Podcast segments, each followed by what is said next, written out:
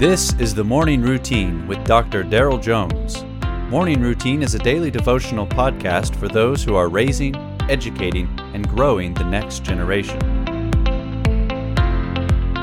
Today is September 16th, and I'm Pastor Daryl. Of course, you know that, but I'll tell you what's awkward. You know, we have ridden together and spent so much time together. I really, I should really know your name. Yeah, hey, hey, get on, get on here and uh, send me an email and let me know. Let me come on, fill me in on our on our friendship here. Bring me up to date, will you? I'm reading this morning from Isaiah chapter 26, verses two through four. Really, I'd love to hear from you. I've heard from so many from across the country, but I'd love to, I'd love to hear from you. Isaiah 26, verses 2 through 4.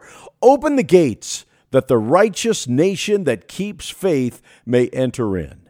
You keep him in perfect peace, whose mind is stayed on you, because he trusts in you. Trust in the Lord forever, for the Lord God is an everlasting rock. The prophet Isaiah looks ahead to the day of salvation for God's people. In chapter 25, God will swallow up death for all time and wipe tears away from all faces. Our text today comes from the following chapter, which contains a song that will be sung in that day.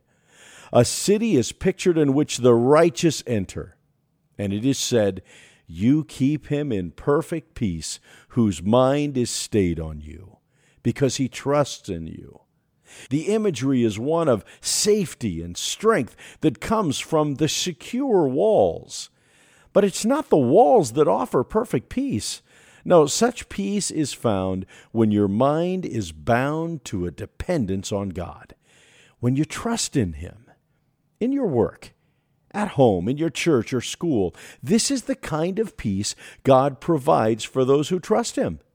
If it's found lacking in your life, or the lives of those you're responsible for, heed the final command trust in the Lord forever, for the Lord God is an everlasting rock.